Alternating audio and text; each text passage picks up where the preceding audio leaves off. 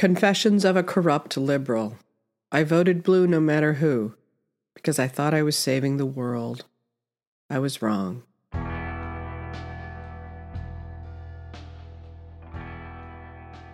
So you're voting for Dutaxis, a woman said to me in 1988.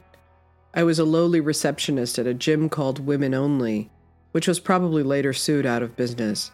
I had to answer the phone with, We have the way, women only. This is Sasha. May I help you? For podcast listeners, a 1988 button, Dukakis Bentsen. I was undoubtedly blurting out this mouthful when the client noticed my Dukakis pen, because why wouldn't she? I told her yes, though I wasn't political back then, and I had no idea why I was voting for Dukakis. He was a Democrat. Being a Democrat wasn't something I chose, it was something I was. Some guy I was dating probably handed me the pin and told me to wear it, so I complied. Understandably annoyed, the woman said, Figures. You probably never even went to college. I remember this story all of these years later because it's still surprising to me that a Republican would insult a Democrat's lack of education. But it tells you everything you need to know about who had the power back then and who didn't. After that, I was determined to cobble together my many City College credits and attend UCLA. I would graduate as a transfer student at the age of 29. I was older than everyone else, but I was the first person in my family to graduate. Now I was prepared for any sudden encounter with an elitist Republican. For the brief time I was at UCLA, I stumbled upon a political candidate whose campaign had rolled into town for a rally. The year was 1992, and the candidate was Bill Clinton. He was tall and charismatic, he was charming, and could give a great speech. Somewhere in this crowd is me, falling hard for a political candidate, a political movement, what I believed was the right side of history.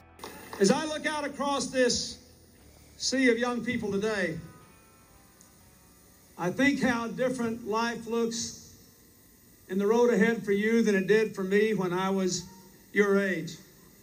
Our country now is still a great country with so much good in it, but we could do so much better.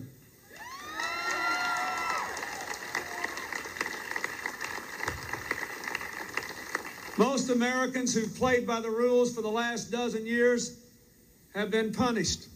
The average family is working harder, spending less time with their children, paying more for education and health care, worried about losing their jobs, worried about the future of this nation. In California alone, a half a million jobs have been lost. Your state government is broke, and while you're building more jails, education is being cut, and as you well know, tuition is being raised. The middle class in this country is declining, the poor are increasing. Only the very wealthiest have done better. Your nation has fallen from first to 10th in the world in wages. What we've got to do now is fight for real change. Change that will require us all to take on interest groups and big government. Change that will require us all to assume more responsibility. Change that will require us all to move away from a country in which the top 1% control more wealth than the bottom 90% for the first time since the roaring 20s.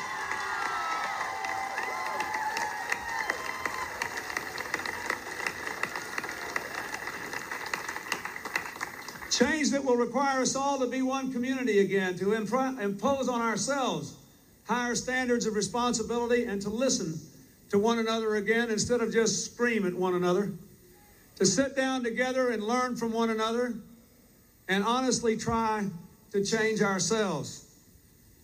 If we're going to rebuild America, we've got to create more opportunity. We've got to require more responsibility. We've got to permit more individual choice and strengthen our communities. How are we going to do it? I'll tell you one thing you'll never do any of it unless you change the presidency. Quote, Power does not corrupt, fear corrupts, perhaps the fear of a loss of power. John Steinbeck. I wish I could say I always had the moral clarity of someone like Matt Taibbi or Glenn Greenwald, but for most of my life I didn't. I was a devoted Democrat, a good soldier for the left. I went along with everything, even when I knew it was wrong, even when I knew I was lying, because I'd convinced myself that winning meant more than just putting a president in power. I have been a willing participant in taking us to this desperate moment we now face, where both political parties seem crippled and bottlenecked, but only one of them has turned to corruption to stay in power. Only one of them has blocked any challengers to their preferred candidate, and unfortunately, it's the one I chose to support. I supported a party that became corrupt over time, and in supporting them, I became corrupt too. If you're wondering how seemingly respectable people like Jen Psaki, Rachel Maddow, Rob Reiner, Barbra Streisand, or Stephen King can go along with such obvious corruption of our trusted institutions, that's why. They are who I used to be. They believe they are fighting the good fight, taking down the bad guy. But they're wrong. They're caught up in something they don't fully understand because no one will tell them the truth, least of all the legacy press. The duopoly, as we know it, has infected and destroyed American democracy. This has been true for a long time now. Corruption is the last resort when you can't get voters to turn out, you can't beat a charismatic reality TV star, and you can't fix what ails the people. Corruption is easy. Just get everyone to agree, silence dissent, and no one will be the wiser. Who's going to call them out? NPR, PBS, the New York Times, the Washington Post, MSNBC, not a chance. They're complicit. PBS's Frontline just did a lengthy segment about the so called threat to so called democracy. But really, it's a story as old as civilization itself the powerful refusing to relinquish power.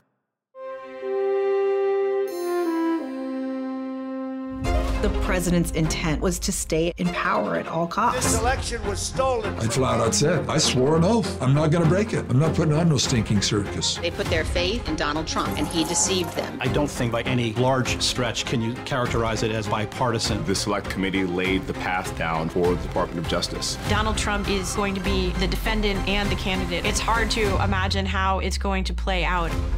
Now on Frontline, democracy on trial. Just imagine if Frontline told the truth. Imagine if they did real journalism.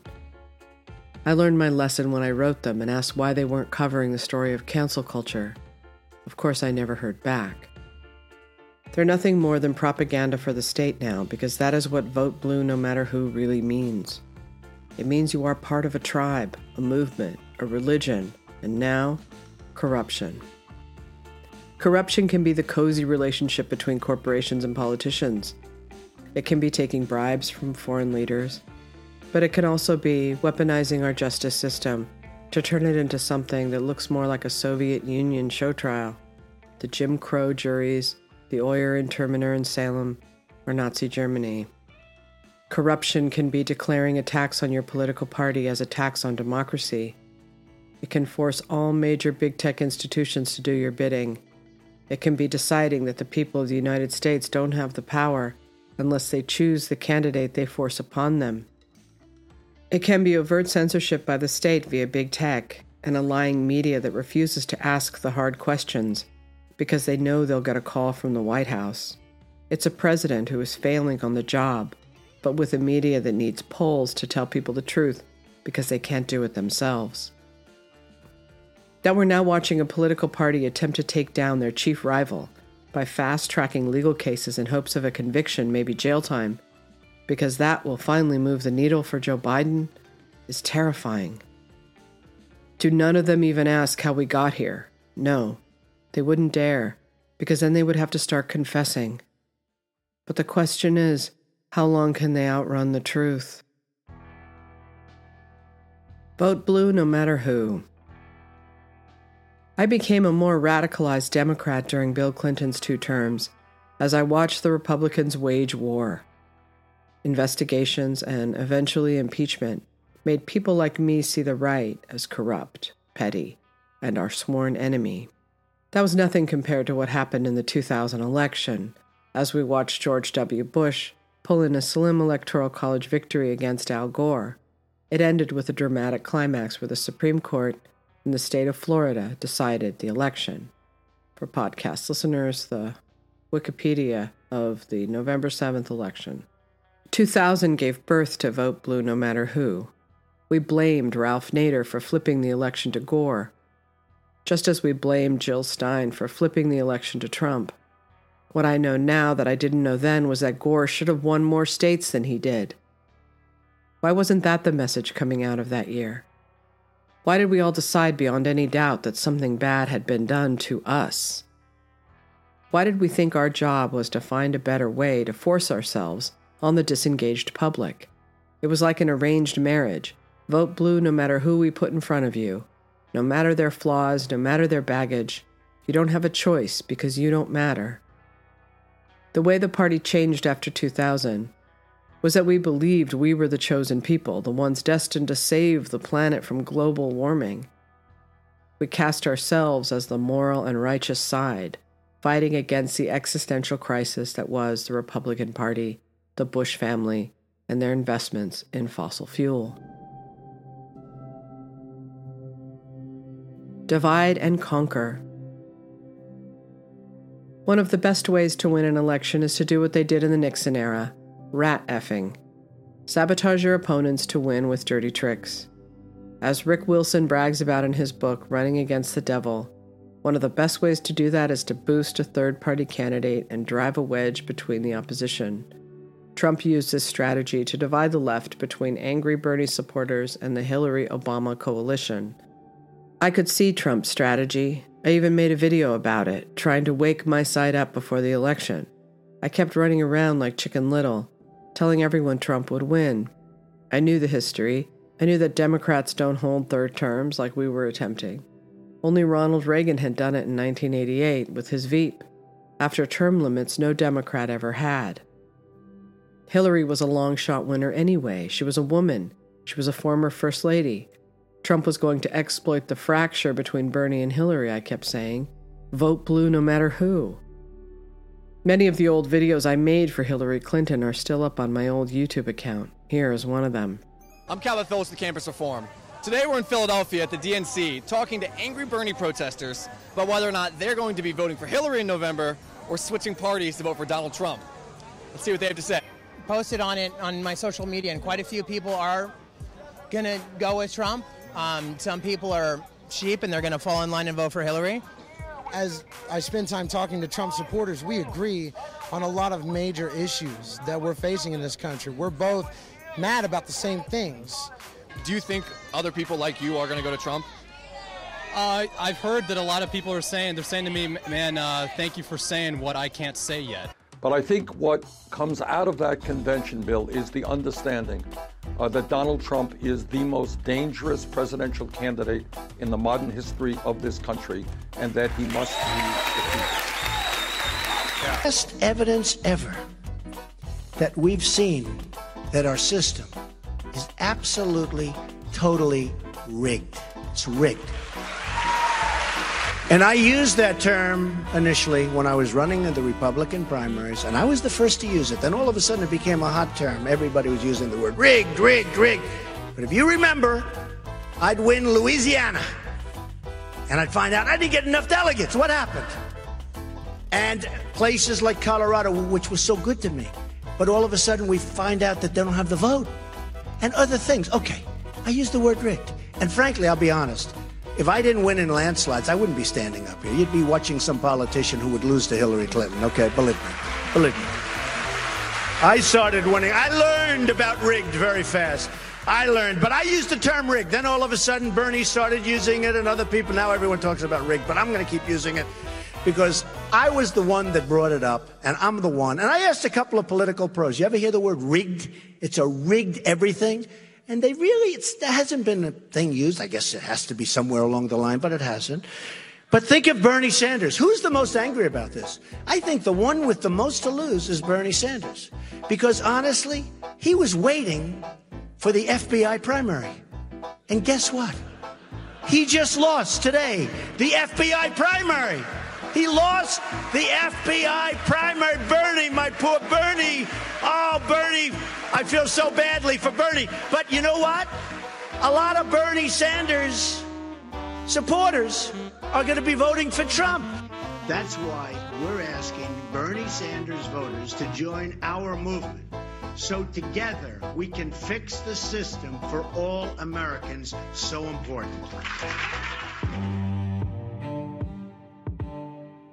I demonized Bernie's supporters. I mocked anyone who thought a revolution was possible. I did all of this because I knew the Democrats could not win with this kind of fracture in the party. The same thing is playing out now on the right. If you watch that video, substitute Ron DeSantis for Bernie Sanders, and you'll see how easy it is to divide and conquer.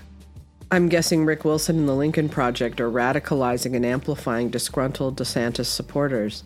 They have millions to burn and more millions to be made if they can deliver. What won't they do? I'm not suggesting Trump voters ignore this potential rat effing. By all means, patch that hole. Or yes, Biden will win again. Rick Wilson is not here to play, he's here to win. But I am saying what the Democrats did to patch the hole after 2016 has taken this country to a far more dangerous place than a Trump win ever could have. Every time a phony court case is decided by a jury, the E. Jean Carroll farce is the latest one. It's a reminder of just how far they'll go, how much power they have, and how many willing participants are out there doing their bidding. But when you become that disconnected from reality, you can't see what's right in front of you the whole time. There's a reason Al Gore and Hillary Clinton couldn't close the deal. There's a reason they had to resort to a billion dollars in dark money, ballot harvesting, and changing last minute election rules just to drag Biden over the finish line. Do they really think sticking Americans with a president and a vice president they don't want for four more years is going to work out for them? Yes, because vote blue no matter who means you'll take it and like it. That Trump is still polling ahead of Biden after all of their dire warnings, after all of their fake headlines and their phony charges against him, he's still beating their top guy, and they force a victory for someone who hasn't earned the people's vote? Well, they're going to have much bigger problems on their hands than losing to Trump. Corruption laid bare. We were never the resistance, we were always the empire. We have prevented anyone from breaking up the monopoly of the two party system. We have stood by as a weaponized legal system puts on phony show trials to attempt to micromanage so called democracy. All of this corruption exposed to anyone who cares about the truth has turned me into a Trump supporter. But more than that, I vow to devote what's left of my life to helping to undo some of the damage I helped cause. On some level, I knew what I was doing was wrong, but I convinced myself I was serving a higher purpose climate change, racism. And that is the danger here. It isn't that they see themselves as dirty, dealing cheaters. Would that they were that honest. No, they see themselves as the new Puritans who have a right to claim this country, this internet, this republic for themselves. What should make us all concerned is the desperation they feel in trying to jail Trump before the election. Why? Because they are afraid he will win. Imagine thinking you had more power than the American people to decide who should and shouldn't win an election, and then force everyone to go along with it. For podcast listeners, a tweet from Barbra Streisand. Quote, Trump is using every legal appeal possible, however outlandish, to delay his trials until after the election. He also has the Florida judge whom he appointed in the documents case, who it seems is making a clear effort to avoid a speedy trial. And a video from MSNBC. And so, to use your phrase, Jen, at the beginning of this show, I am officially now at the freakout stage. Um, I've resisted that for a long time, but we are now. You don't typically point... freak out, so that's important. Right.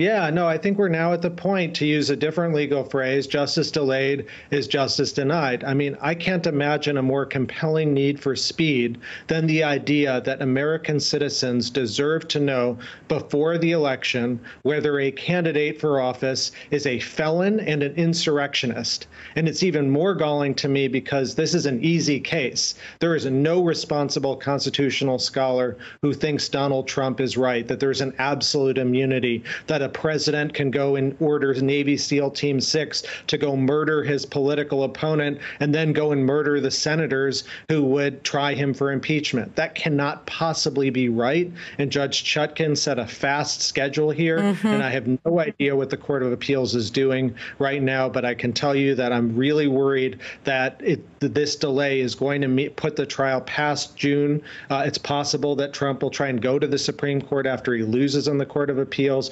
That can take months. This is a real problem. In Peter Weir's film Witness, the corruption runs so deep inside the police department that by the end of it, they've sent thugs to kill an Amish family to cover it up. Harrison Ford shames them by asking them, When is enough enough? It's all right. I'm a police officer. Man's wanted for murder. Now stand back. What are you gonna do, Paul? You gonna kill me? You're gonna shoot me? You gonna shoot him? Stand back! You gonna shoot him? No! Is that what you're gonna do, Paul? Him? The woman? Me?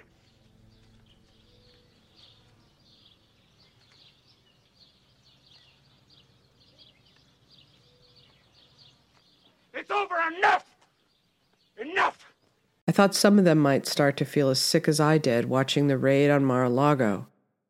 I thought when there was a coordinated effort by prosecutors to indict Trump, that some honest people out there would say, wait a second, how did we go from being mad about the Access Hollywood tape to this? But every time I thought the Democrats had gone too far, I watched people like Barbra Streisand and Rob Reiner celebrate. How could they be this willing to go along with what is obvious corruption? Because they vote blue no matter who. They are robots by now, good soldiers for their righteous cause.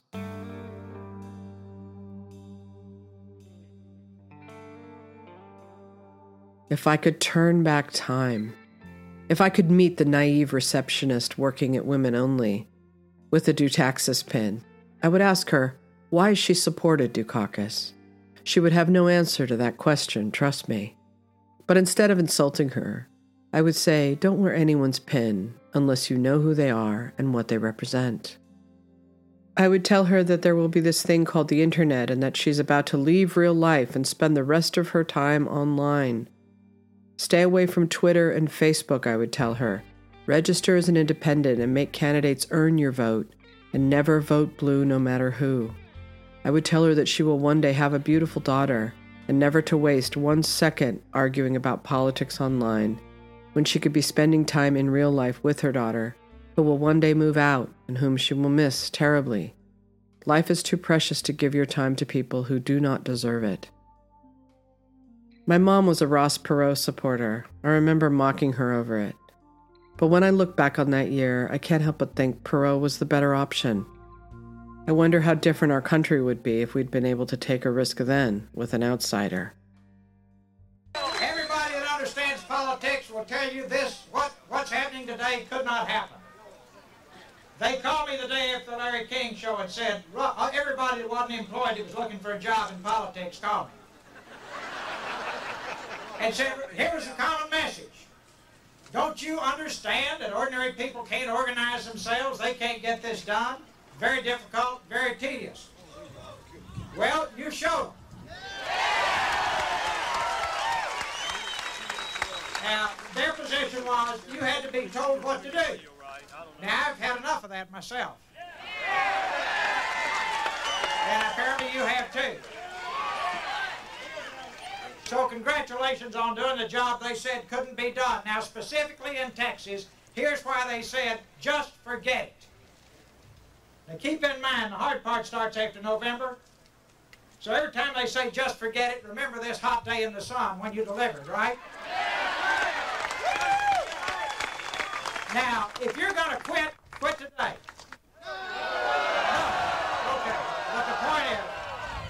I'll tell you when you can't quit if you love this country is after November. you gotta you gotta stay in the ring every step of the way, then anything is possible. But here's why they said you couldn't do it. The May the 11th deadline was too short. The Texas petition signing process was designed to keep independents out in good faith. The fact that you could only solicit people who had not voted in the primary made it a maze too difficult to get through. And finally, they said 53,000 signatures? Just regular folks can't do that.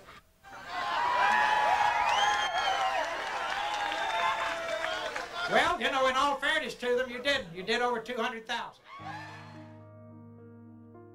I'd be lying if I said it doesn't matter how you vote. It does matter, especially this year. I am hoping the Democrats are voted out by such a humiliating landslide they never engage in this level of corruption again. But it would be foolish to shame supporters of RFK Jr. or Dean Phillips or any other third party ticket. If they can win enough votes to humiliate the Democrats, I'm fully on board. As for me, I live in California. It's not going to matter how I vote. But I've already decided it will be a protest vote, and for that, I must pull the lever for the guy who drives them the most insane. Voting doesn't have to be noble or virtuous. Sometimes it can just be about revenge.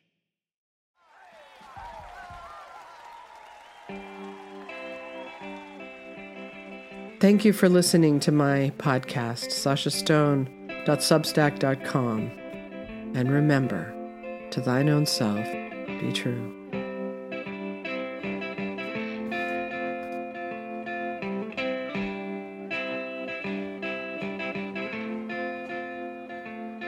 I saw her today at the reception. A glass of wine in her hand. I knew she was gonna meet her connection. At her feet was a footloose man. And I said that you can't always get what you want, honey. You can't always get what you want. You can't always get what you want.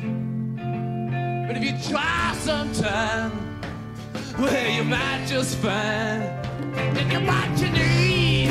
Ah, yeah. Yeah. So, I went to the Chelsea drugstore to get your prescription filled. In line with your friend Jimmy. A man, did he look pretty ill? We decided that we would have a soda. My favorite flavor is cherry red. I sung my song to my friend Mr. Jimmy. And he said one word to me, and that was dead. And that you can't always get what you want, honey. And you uh, cannot always get the man that you want. And you cannot always get the man that you want. But if you try sometime, it just might find, it just might find,